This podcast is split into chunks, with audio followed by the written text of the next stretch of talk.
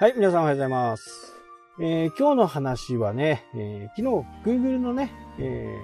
ー AI についての話をね、最後ちらっとしたんですけど、えーここでね、ちょっとヒントというか、これを聞いてる方にね、まあ特典じゃないですけどね、えー動画をやる際にね、ちょっとこの一言を加えるだけで、結構動画が上に来るよっていうお話で。例えば、えーまあ、例えばですよ。ビジネスではあんまり使わないと思いますけど、例えば動画のタイトルが、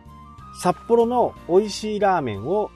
巡るにはとかね、えータイトルがこれだとしますよね。そうした時に、動画の冒頭で、このタイトルを言っておくってこと。これ、Google も人の声をね、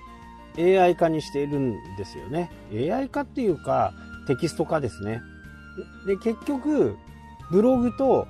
テキストと音声、動画の、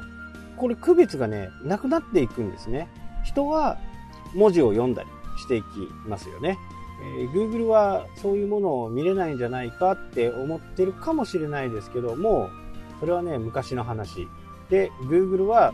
自動でね、えー字幕を書き上げてくれますよね。字が字幕を起こしてくれますよね。文字を起こしてくれる。ということは、もう文字をね、認識してるんですね。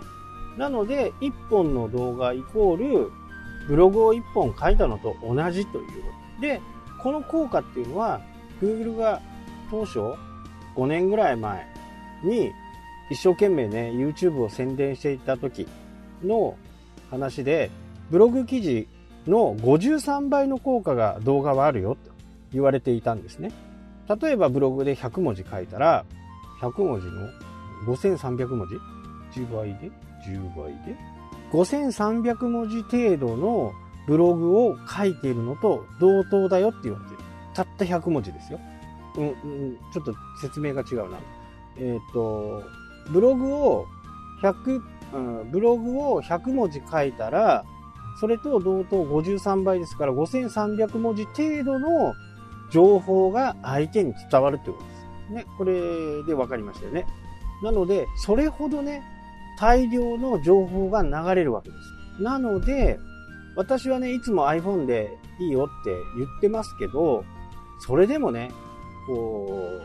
う、やっぱり画質っていうか明るさにはね、しっかりこだわってほしいなと思います。ただ同じ100文字を話したとしても、その映像から取られる情報量っていうのは、視覚、聴覚からね、どんどん情報が入っていくわけですよ。笑いながら喋ってるのか、怒りながら喋ってるのかでね、それで雰囲気がわかるじゃないですか。そういうのを計算すると53倍ということになるんですね。なので明るいところで撮ってね、やるっていうのが、まあこれ最低限かな。視聴者のことをしっかり見えてる方だと、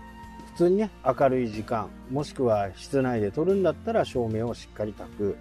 というふうにね、やっていかないとならないかな。で、今日おしお伝えしたかったのが、YouTube のタイトルと自分が言う内容、話す内容、これをね、えー今日は札幌の美味しいラーメンの見つけ方をやりますっていう風に一言言う。これはね、結構大きいかな。だいぶこう、違ってね、えー検索、同じ動画を作っても、この一言を言うことで、Google は、あ、こういう動画なんだっていうことをね、認識します。なので、今日ね、聞いて YouTube をやってる人は、ちょっとね、チャレンジしてみてください。私もやってますけど、それでテストをしたね、動画は、そこそこ上に来てます。なかなかね、面白い実験ですよね。なので、Google はもう人が喋っていることも認識しているということはね、まあ、これ昔から分かっていることなんですけど、本当にこう、ブログとね、YouTube の境は、Google の検索エンジンからするとないわけですよ。大まかにはありますよ。大まかにはあるけど、基本的にコンテンツとしては同じなわけですよね。えー、片や1000文字、100文字のブログの記事か、3分の動画か、っていうことですけど、3分の中でも、普通に喋ればね、600文字程度、ま、500文字程度はもう間違いなくあるはずなんで、テキストにするとね。で、そこを検索順位を決めていく要素の一つとして、Google は見ている。まあ言い方はね、えー、すごく悪いですけど、見た目とかね、画質が悪いから、この人を落とそうとかっていうのは Google はないわけですよ。なので、どんなに変なカメラ撮ったとしても、Google はね、評価は同じなわけですよ。ただ、そこをタップ、クリックしたユーザーはどう思うのかっていうのは次の問題ですよ。次の問題になっちゃうんで、そうなった時に、ユーザーは、視聴者は消すよねっていうことになっちゃいますよね。だから最低限でも明るさとかね、画質とかには、最低 iPhone で撮る、iPhone 程度の画質を確保するっていうことは必要だと。このね、タイトルとタイトルの文字をね、一番初めにこう語るっていうのは、ま、非常に大切。で、よくね、えー、言われること、初めに答えを持ってきた方がいいのか、後に答えを持ってきた方がいいのかっていうことについてね、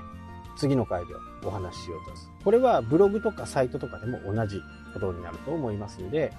明日もね、聞いてください。はい、というわけでね、今日はここまでになります。それではまた。だっけ？